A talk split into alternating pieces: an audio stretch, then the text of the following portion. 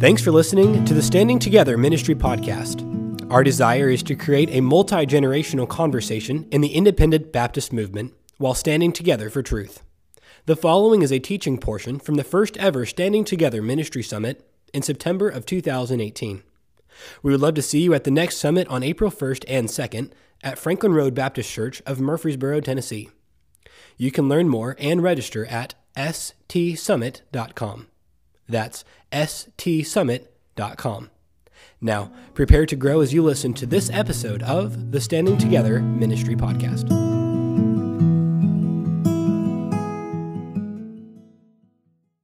both sides, and then I went to Bob Jones University. You can't get more eclectic than that. And uh, so uh, I got to be around uh, a lot of, uh, of men and gained so much from that. And, um, and now I is one. And uh, uh, by the way, you know, us older preachers, we're still young preachers at heart. We just have bodies that don't work as well, you know. It's, that's really all the difference, maybe a little bit more experience.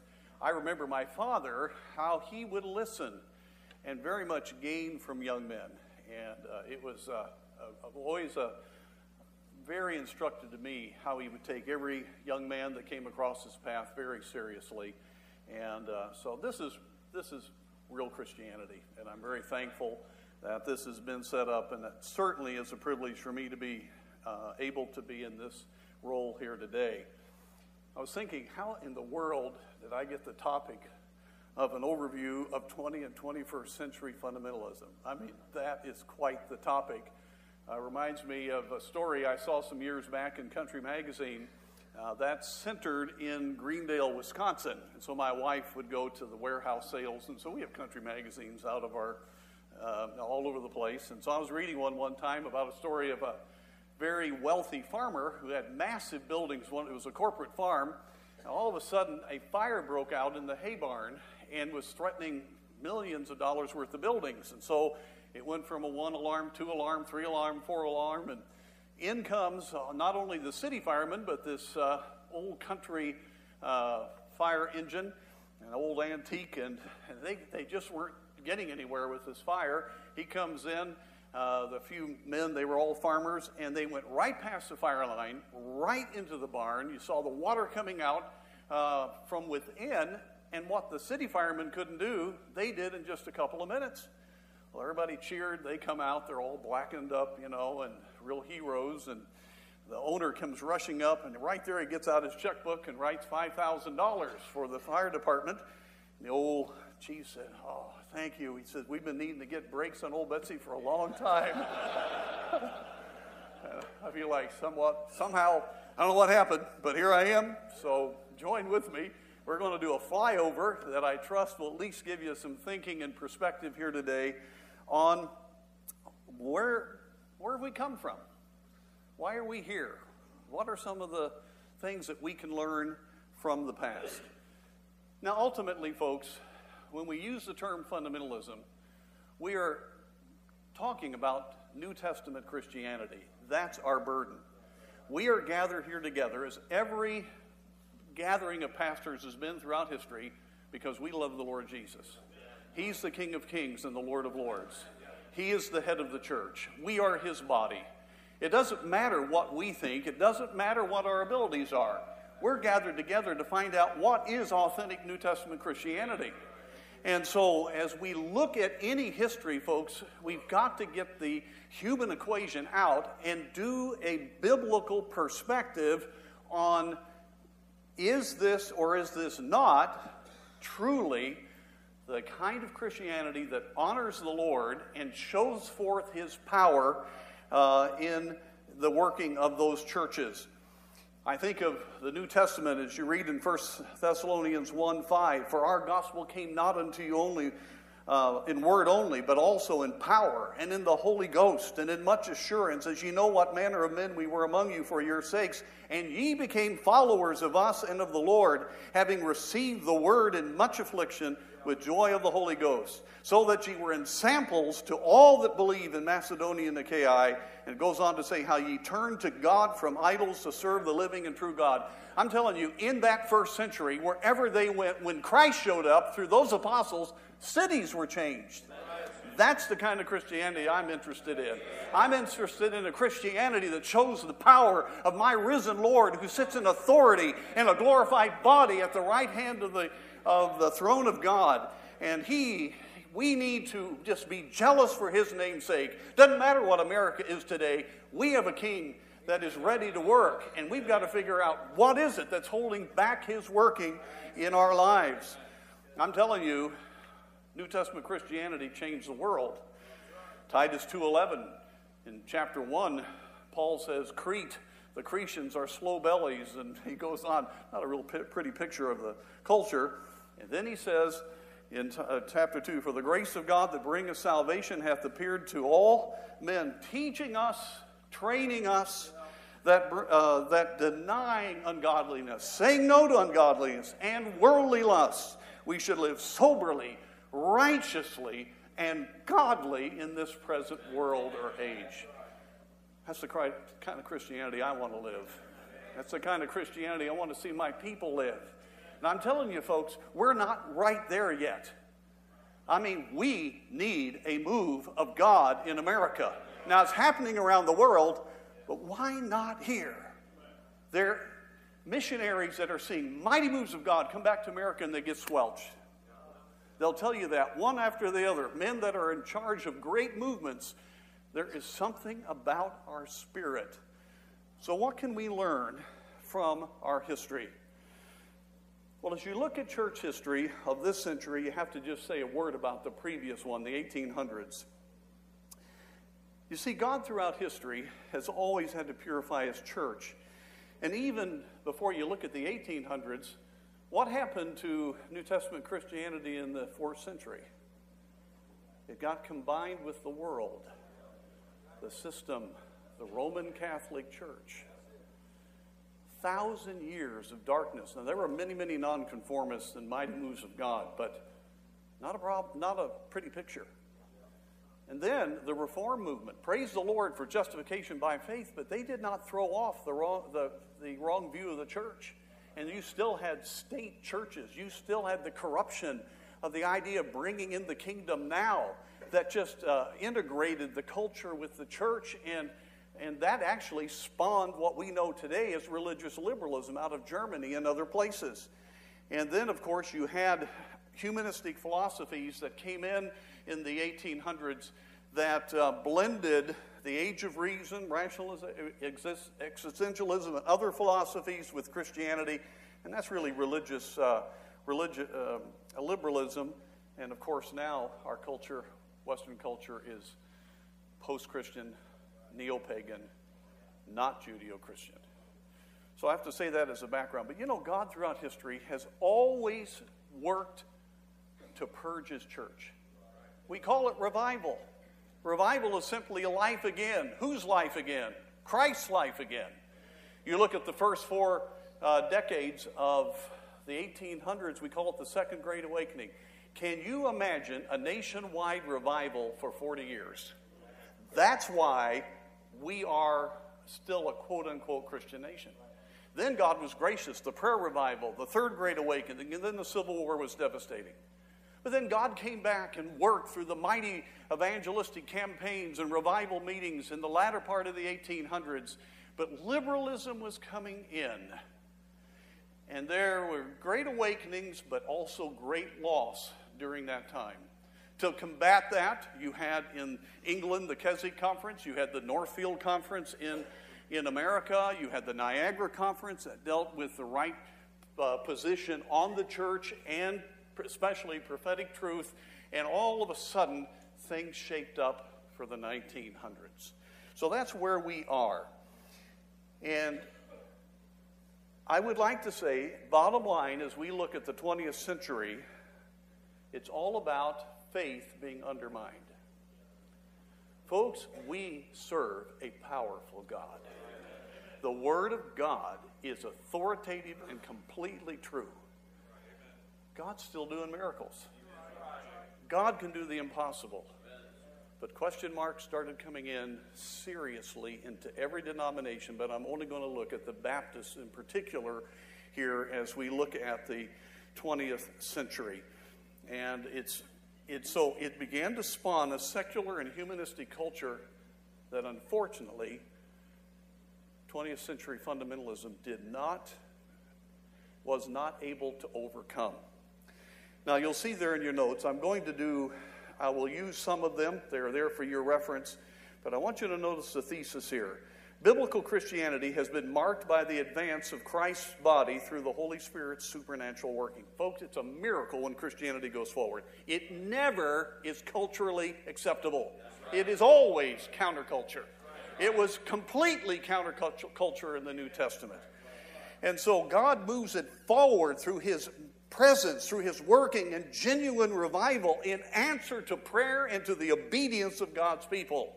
However, each advance has been met, as we look at, by subtle opposition of Satan endeavoring to undermine genuine faith. And here's my proposal. What we need in this generation is a clear understanding of the tactics of the evil one, what he did in the last century, and what he's doing today. And you young men are going to have to wrestle with it today. But start with the Bible. I know that sounds so simple. We want the purest form of New Testament Christianity possible. And I'm telling you, there are all kinds of tactics going on, as there has been throughout, to cause us to not depend upon God like we should. All right, now, looking back to the 1900s, there are three times that God was good to us. We don't normally think of it this way, but there were three revivals that would be called national revivals in the 20th century. The first one was the, the largest one, and that was in 1904 to 1910. All of you are familiar with the Welsh revival, but the Welsh revival actually started in America.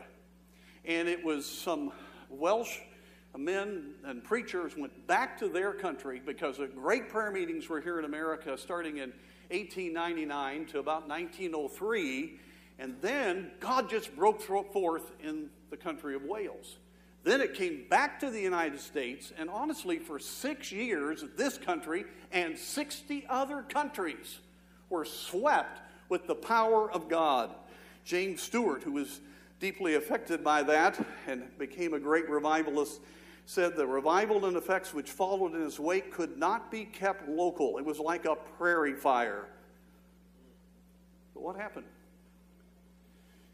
You may not realize it, but the Northern Baptist Convention didn't start till 1907, 1908. I did not know that myself. The Southern Baptist Convention started in 1843. I always thought they split at the Civil War. You know, that made sense. Not so.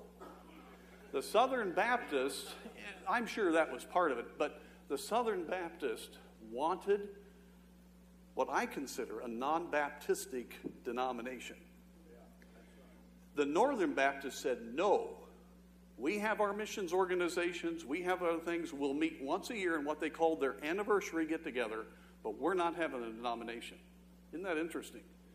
The Southern Baptists, since 1843, have been a lock together, almost creating a culture of Christianity in the South and it's very interesting to study it. But the Northern Baptists did not do that, but they finally did. And if you study the Northern Baptists, which had great influence in America, it was not fundamentalists that started it.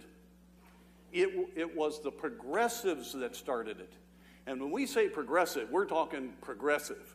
We're talking straight out religious liberalism, masked as some type of Orthodox Christianity and uh, Shailer Mathews. You could go on with the names of the men that started the Northern Baptist. Now, when was the revival? 1904? 1910? What happened during the middle of it? The combination of fundamentalism with liberalism. The fundamentalists were part of it. And compromise started early. And by 1910, and then with the coming on of World War I, Satan got us. And it was one battle after another. But it, our forefathers, folks, our Baptist forefathers up north, stayed in. And by the way, the Southern brethren were in very much into the Southern Baptists, who were not quite as liberal, but they had quite a bit, which I'll talk about. And so there was a spirit, and I want you to get this, of compromise. It was more important to be part of the organization than to honor Jesus Christ completely. That was really what the bottom line. You, as you read through it, which I did, I was really stirred by it. And so you have genuine fundamentalists compromising with liberalism. The second Great Awakening in the 20th century was in the late 1940s after World War II uh, came and was gone, and through the early 1950s. You had youth movements that uh, came together finally with Youth for Christ, which we're familiar with, and uh, there were other things that were going on. A number of great evangelists were having tremendous meetings. And in the late 1940s, it was not unusual to have massive convention centers packed with God's with people and people getting saved. And God began to stir. The country had been through a lot, and God was raising up leaders. And then on New Year's Eve, 1949, um, and then it became New Year's Day, 1950, after a lot of prayer in Mechanics Hall of Boston, God came down. The place was packed. The Boston Globe, New York Times said, God has come. So we don't even know about this. The man that, was, that spoke was Billy Graham. He was more surprised than anybody because he just came and spoke.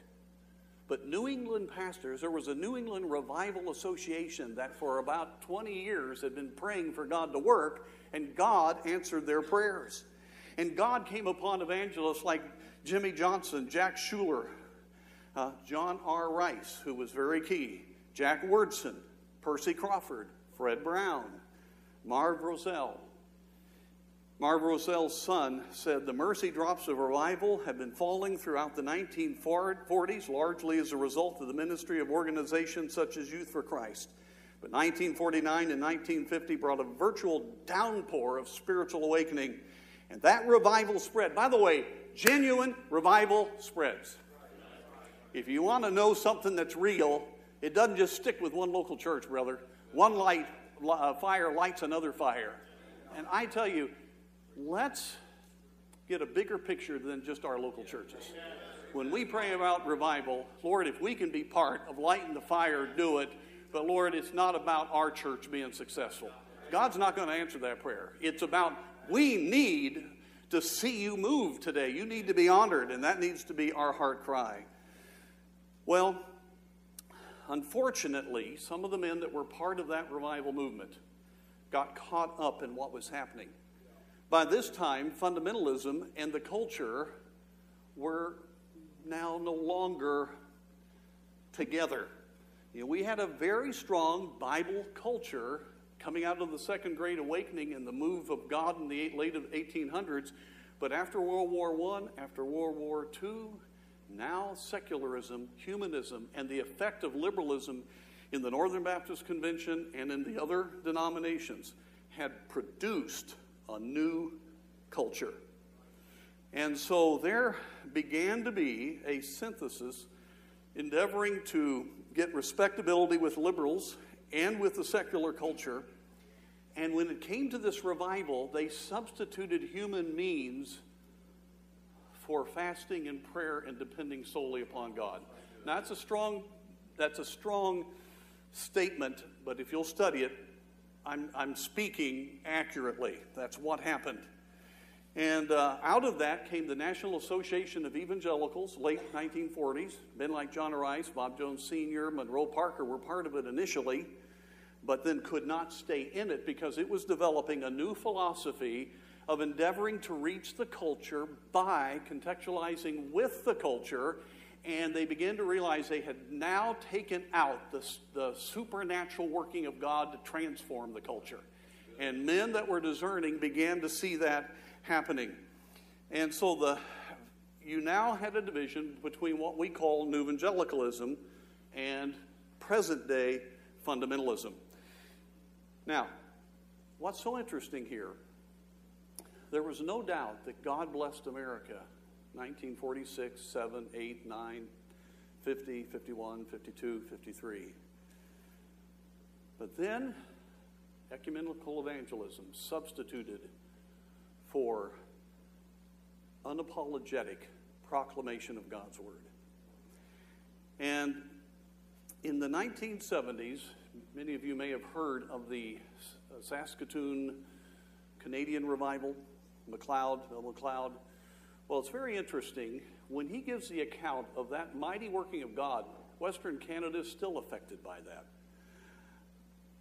He tells about the fact that Sherwood Wirt, who was the editor of Decision magazine and had been with Billy Graham most of the time since the 1950s, came, Leonard Ravenhill had told him about this revival that was going on. And so he comes, and he was there actually in Manitoba when, uh, Winnipeg, when there was a mighty outpouring of God's Spirit.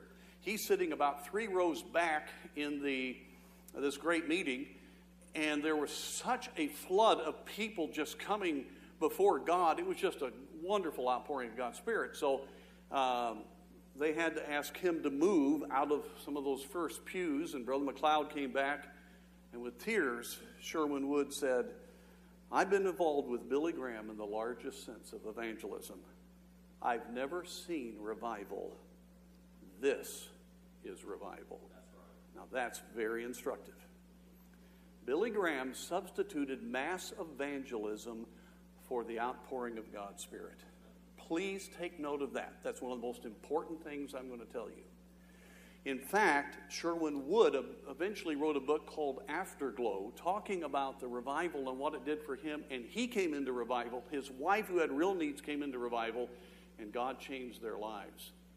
But the Billy Graham Association did not. Thank God for all that was done. But there was a total different spirit in regard to associations and the proclamation of God's word that I think just killed the move of God of the late 1940s. May I say this? If those evangelists had stuck with what got them there, we'd be a different country today. I think God was ready to do a work. I think God had anointed a Billy Graham and some of these other names and others that I can mention. But I'm telling you, gentlemen and ladies, our humanness is a real problem. And it's easy for us to get in the way before we get too um, critical. Then you had uh, the Conservative Baptist Association, which was formed about with the fundamentalists that had stayed in the Northern Baptist Convention, and uh, they uh, imbibed pretty quickly. You had good men like Cedarholm, and uh, you had uh, my father was now in it. He had moved north and uh, a number of others had been part of that, and, uh, and there wasn't long before there was a big split in the CBA. And I just mention that because there's so many facets to this. As a little boy, I went with my dad, and I remember distinctly the difference between the separatists and the progressives of the CBA movement. And I'm telling you, there's a lot of disinformation about the early fundamentalists all I can say is, I remember being in rooms where they wept and asked God for his power. I remember being treated uh, in a wonderful way by those men. And, uh, and so uh, the, the, this battle continued on. And so the New Evangelical movement went into full blown gear. Again, I'm being very just sketchy on all of this. Then the 1960s and 70s spawned another revival movement. What was that? Independent Baptist fun, uh, fundamentalists independent fundamental Baptists. What had happened is these men had come out. These men had left the CBA. They had come out of the Southern Baptist Convention. They, were, they had lost everything. They were believing God. Why? Because they wanted more than anything else to see God work. And they were just grieved at the compromise. My father was one of those. First the Southern Baptist, then the Conservative Baptist. Rick Flanders, who probably is the best historian on this last century, said the cause of this revival movement included a strong new emphasis on personal evangelism, gatherings of preachers to emphasize the reaching of entire cities or communities with the gospel, and a new faith in distinctly revival oriented teachings. Remember, that's our thesis. When we want to see God work, that's when God purifies His church. such as the ministry of the Spirit, the truth about prevailing prayer, and the vital importance of absolute surrender to God. And John Rice, in many ways, provided the vigorous voice for this revival movement. And so the combination, get this, of separatism and a heart for revival brought a boom, and the only mega churches in America in the early 70s were fundamental churches. I wouldn't call this the purest of revivals, but I'm telling you, it was a real deal. 1968, I went with my dad to Cincinnati, to the biggest hall there in Cincinnati. 4,000 preachers at that meeting from every group of fundamentalists in America. I'm telling you, I was thrilled to be a fundamentalist. It was exciting. These men had the power of God upon them. It was very, very uh, moving for me. Now I give you my own perspective. What happened? Well, unfortunately, with the lack of long term revival after the other times, secularism was taking hold. We had the 60s, we had the Vietnam War. Fundamentalists became really good at techniques on how to build their churches. Sort of reminds you of Billy Graham with his techniques for, for uh, uh, ecumenical evangelism. Again, let's don't be too hard on these people in the past. It's, it's happened right within our own movement. And, uh, and so there began to be more and more of a man centered uh, there was a heady headiness. I remember going to all kinds of seminars. I remember going to all these plush hotels and telling you how to do it and how you, how you build your churches. And I was just in my first few years of ministry, and something just bothered me. See, I had a godly grandmother who knew how to pray and see the power of God. I had a father that knew God. And this didn't seem right. Now, I got to tell you, about four years in, I about left fundamentalism. I said, I don't really want to do much, be a part of this. Um, I was really concerned. Uh, I was seeing very little divine and an awful lot of man. Not good. as young men, it's very easy for us to be overly critical, but I, I think in some ways I was right. Saw little kingdoms developing. It just wasn't the Christianity that I saw when I was when I was growing up, and so I was really disturbed about it. And I had been right through the middle of the Jones Rice split. I'll never forget. My junior year, I was a hall leader, and I was given little booklets to, to put on every bed of uh, dorm men there at, at BJ, and uh, I just wept. Uh, I said, I can't do it. I called my dad. I said, I can't do it. He said, Son, you're under authority. You're not responsible for what you do. You obey and don't say a word about it. But he said, I agree with you. and uh, so, anyway, I, I, can quote him now. He's been 20 years with the Lord, so I won't get him in trouble. But uh, anyway, uh, I want to tell you with tears, I put those books out. I sat in the blue room and heard Dr. Bob talking with my dad. And I thank God for Dr. Bob. There's a lot of super things that he did. But I'm telling you, that split divided separatism and revivalism. It hurt us. It's sort of what happened back when the NAE split. And I'll say a, a word about that. And this really bothered me. This was not good. This was not what I had seen in the 60s. This was not that early independent movement that had storefront churches and didn't matter how great they looked. They believed God and churches were being started all over America. And I, you know, I, I just, I said, I, I don't know. I, I talked to Dad about it. You notice a number of us our preacher's sons here. Thank God for godly dads. Amen. You know, it's a, it's a wonderful thing. And then God did something for me, two things. I was part of a school camp that I saw a mighty move of God. And Jesus showed up, changed my life. I was a speaker. I didn't deserve to see God do it. God did it. And then God touched my son with a massive brain tumor. He had given no hope to live. No one at that time or since that time has lived.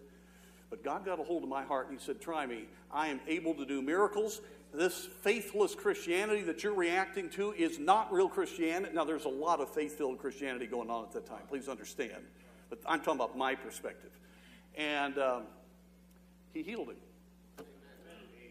I began to rise up in my spirit. It's not personalities or a movement. I'm a fundamentalist because I am, an, I am a New Testament Christian. And I began to become just unapologetic. I began to get it why my dad stuck with it. And it just stirred me to think of what God could do. And I began to cry out, Lord, we're not praying, we're not seeking God. Our movement's empty, but it's right. It is right. And there's pockets happening. And Lord, make me faithful. I'm so thankful. And I began to, I made a decision in my soul. Satan controls the world, and our culture is controlled by the world, but my Savior has overcome principalities and powers, might and dominion. And I don't have to trust culture and try to woo culture. I've got to be right with God. I've got to have a church that mirrors what the, what the New Testament teaches about Bible Christianity. And God saved my life, frankly, at that point. I have to tell you that. So, why did these movements end so quickly? I've already given you some hints. We didn't stop humanism. We're sick today. We're almost desynthesized. Transgenderism? When I was 30, I would have thought that was something out of a science fiction, moral, perverse novel. I would never have dreamed that that could have happened. And so the question is are we repeating the same mistakes today? And I, you know, you could say this about every generation. Uh, this is not uh, picking on this generation. It was my generation too. Believe me, our generation, I think the young men of this day have a deeper intensity to see God work than my generation that we were pretty fat and sassy uh, as far as, man, I'm telling you, America, the Reagan years, and we were building churches, and we had the 10 biggest churches in, in America, you know. So, uh, but I think, young men, you need to look very strongly, and all of us old guys, uh, at this. So, I'm just going to give you my observations. One of the things was denominational pressure. We, we have a hard time seeing this because we don't have the denominations quote unquote, today. That first decade of mighty blessing was ended by World War I and denominational compromise. I'm telling you, the pressure of denominations on people are beyond what we fully understand. My dad was just a boy. They were in First Baptist Church of Miami, Florida. And the pastor came up to my grandmother, and she, or she went to see him, and she was concerned about some of the doctrines of the church. And he patted her on the head very condescendingly and said, Oma, uh, don't you know Jesus was the son of a German soldier and Mary? My dad remembers that. And so she left the high status church and went to River uh, View Baptist Church in Miami, Florida. Now, that's where fundamentalism started with my grandmother. Thank God for her, you know. And uh, but then the Northern Baptist Convention, like I said, every fundamentalist in the North was, went to this progressive denomination. Every fundamentalist in the South was in the Southern Baptist with people like that. No wonder we had problems. Listen, I would rather have been in the 70s than in that early period of time. That was an, a really, a, frankly, a very difficult time in the history of fundamentalism. And so the, the denominations exercise strong influence over their members because any group provides acceptance, status, and a sense of belonging. The late 1940s, my dad was the first fundamentalist Baptist to leave the Southern Baptist Convention in Florida. And he wrote, I remember 26 years ago when I faced leaving the denomination of my parents and felt the pull uh, of my heart and relatives and friends. Oh, the arguments that were used about my future. I thought that I was destined to be obscure, tucked away, starving to death for life. But I know that when I made that decision when just a boy, it made me. I found out where God was. I found out that His promises were true. I became aware of the reality of faith, and so did all my people who were with me at the time. Since that first coming out, we have had to come out a number of different things. Taking a stand does something for us. So our maturity is proven by our strength. Our strength helps others. They lean upon us. Very interesting. I didn't find out till after my dad died. It hurt him so badly. The pastor of the the next pastor of First Baptist Church was Leroy Angel, the moderator of the Florida Baptist Convention. He hired a prostitute to call my dad to ask for counsel, and they had a photographer that was ready to take pictures of him meeting with her. A deacon happened to be involved with the SBC at that point and was able to warn him and saved, saved his life and ministry. That's how wicked the denominational pressure was. It really hurt him uh, at that time. The Fundamental Fellowship in the Northern Baptist Convention was a large group of pastors who just wouldn't leave the convention. Now, there was a separatist movement in the 20s, that's the GARB. And I thank God for Ketcham, Brother Ketcham, uh, Van Osdel, others of that movement. They were true separatists. I tell you, they had one problem board run churches just don't work real well. I mean, if you're of GARB background, please, uh, please forgive me. No, don't forgive me. That they don't work real well. Okay.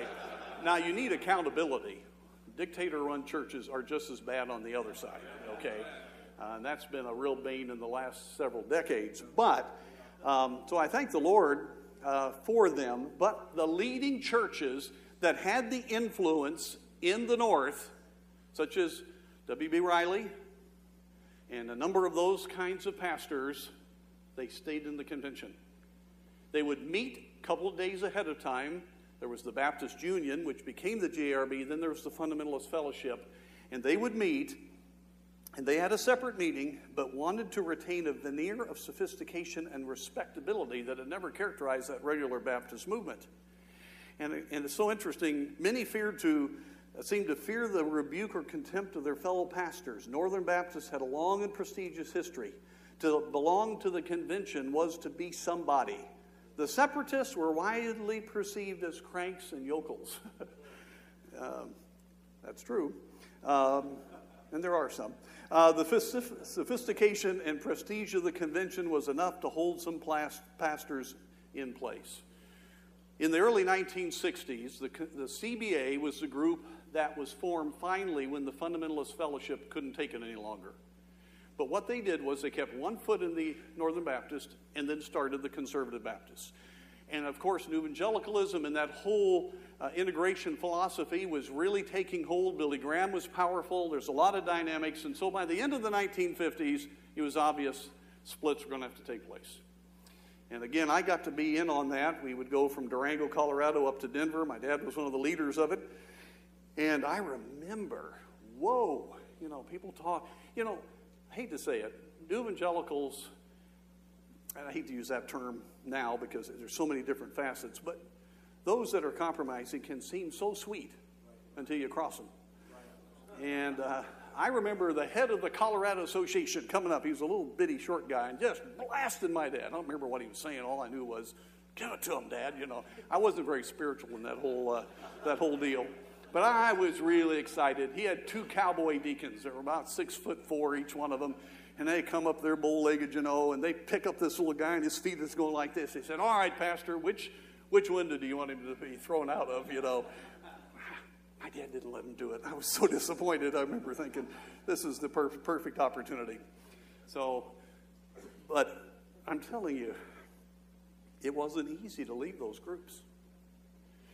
And, uh, now, let me say this 1960s through the 80s, the independent Baptist movement was around alma maters, they were around different organizations. And frankly, the pressure was almost as great as a denomination. And I think some of the younger men today are still reacting to that. Now, let me tell you, it's really not in existence that much unless you make it part, unless you're trying to cater to somebody. I really think the leaders of the different movements are doing their best to not do that. I think we're in one of the best places for the independent movement to see a move of God. So that, that's a blessing. But it was a reality. And uh, I remember getting a letter from my alma mater, and we'll leave it right there, um, when I preached at a place that I shouldn't have preached. And uh, so I, I knew what that was like. And uh, I won't go into those details, except I preached in a very large auditorium in Chattanooga, Tennessee. But anyway, all right.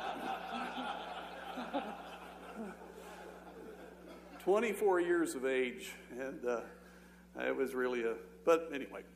Um, now, what about now? I'm just going to throw this out, gentlemen. Let you just think it through. I think we have the same kind of pressure, not from organizations, but I think we have it from technology. The peer pressure, the communication and technology on this generation's preachers may have much the same effect that denominations and associations had. I, I really uh, commend Tony Reinke's book. Many of you probably read it. Uh, 12 Ways Your Phone is Changing You. He says the philosophical maximum maxim, excuse me, I think, therefore I am, has been replaced with the digital motto, I connect, therefore I am, leading to the status desire, I am liked, therefore I am. And that is good. I give an example from Tim Challies uh, where he talks about the fact that the New Calvinism, which was one of the 10 leading movements in 2009 by Time magazine, um, he says the movement relied heavily on Christian blogs and social media, one that would not have happened without them. If that's in 2009, how much power does that have in 2018? That is the new, may I say, denominational pressure. Now, listen, guys that do it, many of you do, that's not many times your intention. It is the followers that bear the responsibility to not be pressured humanly, but get back to the Lord Jesus in what is right. So I just commend that to you. The engagement of culture at the price of biblical holiness. Some of these I could go quickly over because I've already talked about them. Did you know that there was unanimity among fundamentalists about separation from the world in 1900? Across the board. Everybody. Why? Because there have been revival after revival after revival. May I make this statement? Revival never causes people to give the world the benefit of the doubt. Let me tell you, when you see the presence of God and you are in a place where you can't even sit, you've got to get on your face, and I've been in several of those times, I'm telling you, you're not thinking about how close to the world can I get. When you see the King of Kings high and lifted up, when the, and you understand that the seraphim are crying out, Holy, holy, holy, my friend, your desire is to be as much uh, freed from the flesh and, and to be in full unity with your God. You do not want to be part of Satan's world. I'm telling you, every time revival comes, holiness comes back into vogue. Because what's it all about? Bring us back to the life of Christ. Bring us back. It isn't about little particulars about the world, it's about Jesus. My dad used to say all the time, we don't separate from, we separate to. And when you separate to, you can't help but separate from. And, um, and I tell you, I, I have been in some times where the power of God has come, three, four, five hour prayer meetings, and I'm telling you, you realize all the little even motives of your life that aren't right. Now, folks, we need revival. Did you know in the 1976 interview, Billy Graham's sister said, when he got saved and, God began to work in his life, he no longer wanted to go to the movies. That's really interesting back in the 1930s. By the way, read John R. Rice's book on the movies back in the 1930s. Whoa, those are the goodies, you know. And did you know that in the 1940s, leading up to the great revivals, Billy Graham preached on holiness like any independent Baptist preacher would preach on. You ought to read the messages. Why do you think there was revival? Why did he lose it? He moderated his message, even to the point of not talking about hell. It's amazing. Once you give up some truth, you're going to start giving up a lot of truth. And so, you know, the battle, the fundamentalists were with the liberals in both big denominations, and they began to feel out of step with the culture, and so they were wide open to Ockenga with New Evangelicalism. See, Ockenga was part of the split under Machen, out, coming out of Princeton after two years. He went to Westminster and graduated from there, but he didn't like the price he had to pay. And he thought for sure there was a better way. But if you were to go to Ockenga's church in 1950, it's, it was far more conservative than any church represented in this room today you would be shocked, as I have read about his church at that time. So initially, this was not an issue, but as they got more into human dependence, and um, in David, David Wells' quote is talking about the new evangelical, uh, they specialized in sidestepping controversy. He didn't say that. Um, and about contextualization, but here's what he said What is required is not merely a practical application of biblical doctrine, but a translation of that doctrine into conceptuality that meshes with the reality of our social structures and the patterns of life dominant in contemporary life. Now, I've got to throw this in here. Notice Millard Erickson, theologian, new evangelical, in his book, The New Evangelical Theology, I want you to look closely. The New Evangelicals believe that the grace of God is operative in cultural expression, that it restrains sin in its worst manifestations, and may even give expression to God's truth. It is therefore at least potentially a legitimate field of interest for the believer. Now, obviously, there are neutral areas of culture, but that's not what he's talking about. You know where that comes out of? Reformed theology. Kingdom now. Bringing in the kingdom we, there's good that God is doing in culture. A good example of that would be World Magazine, as they critique movies and music that are obviously things that Christians should not even think about, and yet they're trying to find good in those things. And so, um, Reformed theology became the banner of New Evangelicalism. It became the banner of Young Fundamentalists in the 1990s and it is more and more a temptation for young fundamentalists all across the board because of its embracing of a world changing mentality that engages the world in a way that I think gets into danger zones. And then, after the division with many revivalists in the last half of the century, uh, that's the split of the NAE, many revivalists began to compromise and biblical holiness was then maintained by men that were trying to be separatist by a dependence on man dependence rather than the transforming work of the grace of God. Folks, I don't earn a thing by, by living a separate life. But when the Holy Spirit changes me, I have a renewing of my mind and I have a love for the things of God. It's the Spirit of God that transforms us. So today we're having, a, uh, again, the same discussion. There's a, an increasing sense that the culture is not like it. Folks, it's not like us, okay? It's neo pagan and it's post Christian. It is not like us. It's like the Roman Empire, it's, it's got Greek philosophy. And we've got to start with the Word of God and, and realize this is the same thing. And yet, there is such a pressure to contextualize uh, to try to reach and have acceptability with this culture, I want to tell you we need to be sharp. We need to be able to engage. We need to understand the culture. We need to not be anything that's, that's unnecessarily separate from the culture. But I'm telling you, without God stepping in and saving people, and without God transforming them, we're not going to see the culture affected. We need revival. And we're so worried about preferences. My friends, the Word of God will make it very clear the heart that we ought to have. I'll let you read about hipster Christianity. It's amazing how they critique themselves that it's not going to meet the need. And the ultimate is what Mohler talks about with the Revoice Conference, which is, of course, you've heard about the LGBTQ uh, um, and, and Christianity. And he says that it was an attempt to build a halfway house between LGBTQ culture and evangelical Christianity, there's no halfway house. Monroe Parker, a great man of God, said back in 1985 to me the fundamentalism of the 80s is to the left of the new evangelicalism of the 50s. Well, I'm going to just touch now for sake of time. I'll finish up here. On biblical cooperation, as I've already said, the fundamentalists, for the most part, stayed in the conventions. And that the influence of the conventions brought on the new evangelical philosophy. When my dad became an independent, he experienced revival. His church got up close to a thousand in the early 1950s, unheard of. Lee Roberson, every time he would see me, he said, That was revival.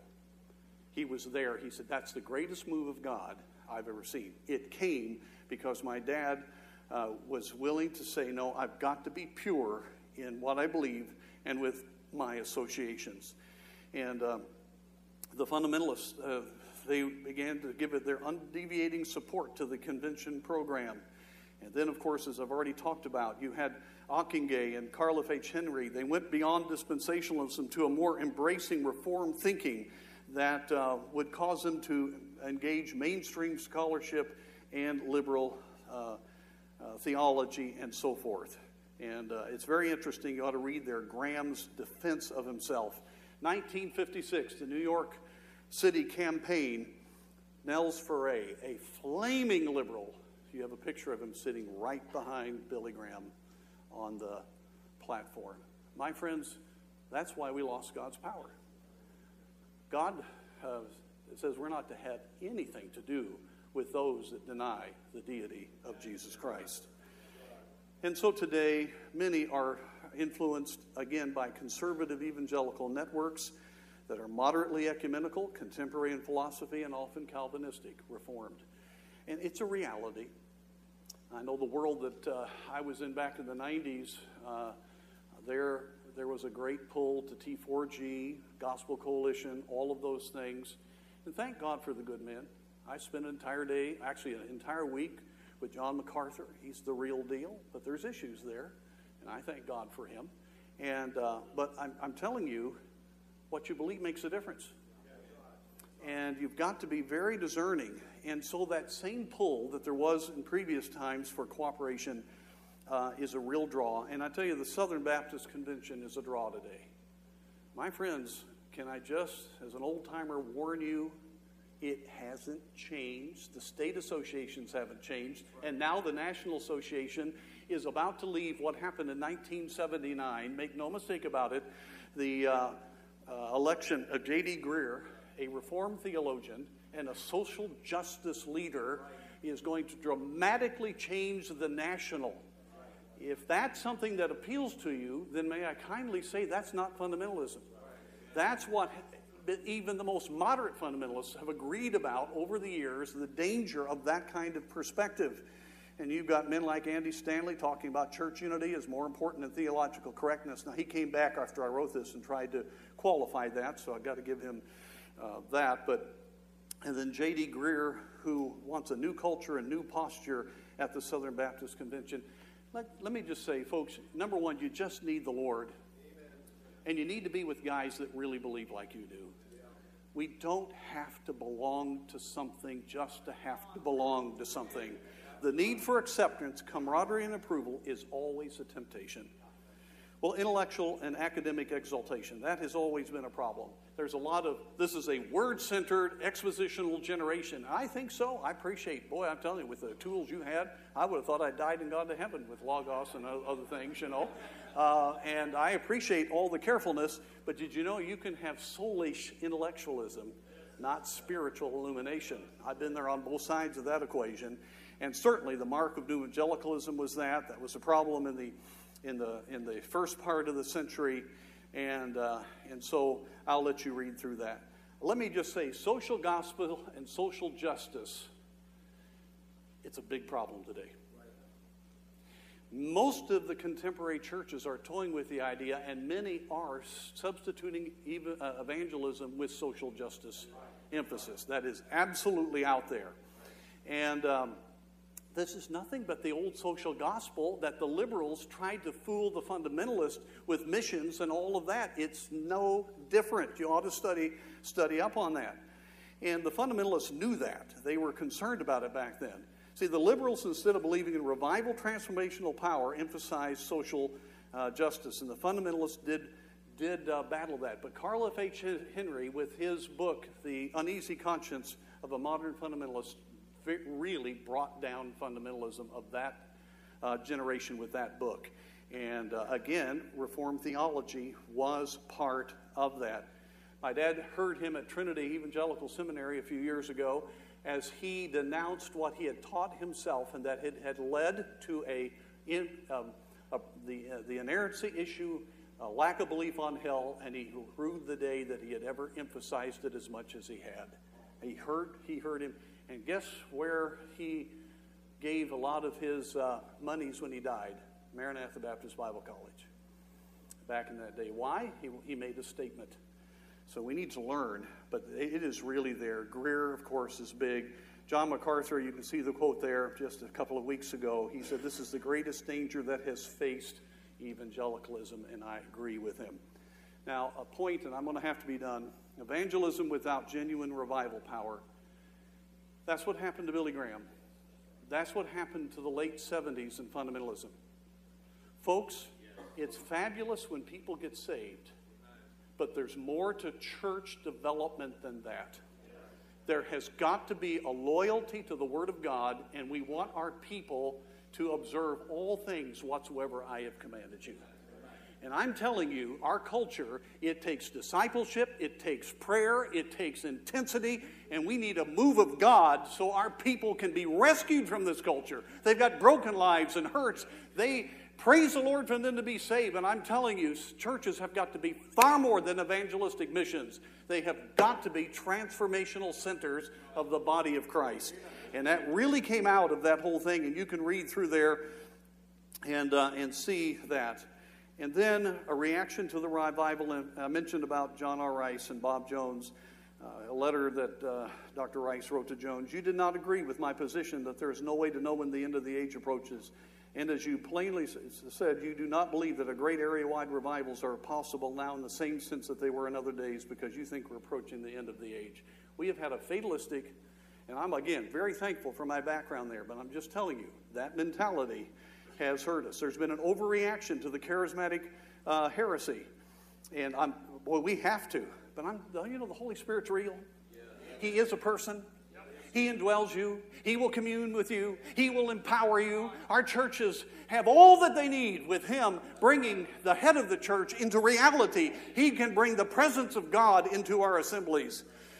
Pure objection, uh, object, objectivism is one step from liberalism. My dad used to say liberalism denies the supernatural, pure objectivism minimizes the supernatural. You know, God still's doing miracles. God still answers prayer. God can do it. And then the nomination of Reformed theology and Christian education, homeschool education, think that one through. That has been a breeding ground. And I could spend an hour on that one. So today we have a reaction to the revival theology, man dependent separation and service, compromise that grieves the Holy Spirit. And that's why I think a lot of, especially younger men, where do I go? What do I do? So I just tell you, we need to overcome these attacks. Believe God for revival power today. Trust in God's grace to transform people. Believe God doesn't need the world's methods to accomplish His work. Understand that personal victory and holiness is essential. Revive us again let me just end with this. We've got to be men of prayer. We've got to have churches of prayer. We've got to know our God. Lord, help us. Thank you for the good attention of these folks. And Lord, would what I say be taken properly, I ask in Jesus' name. Amen.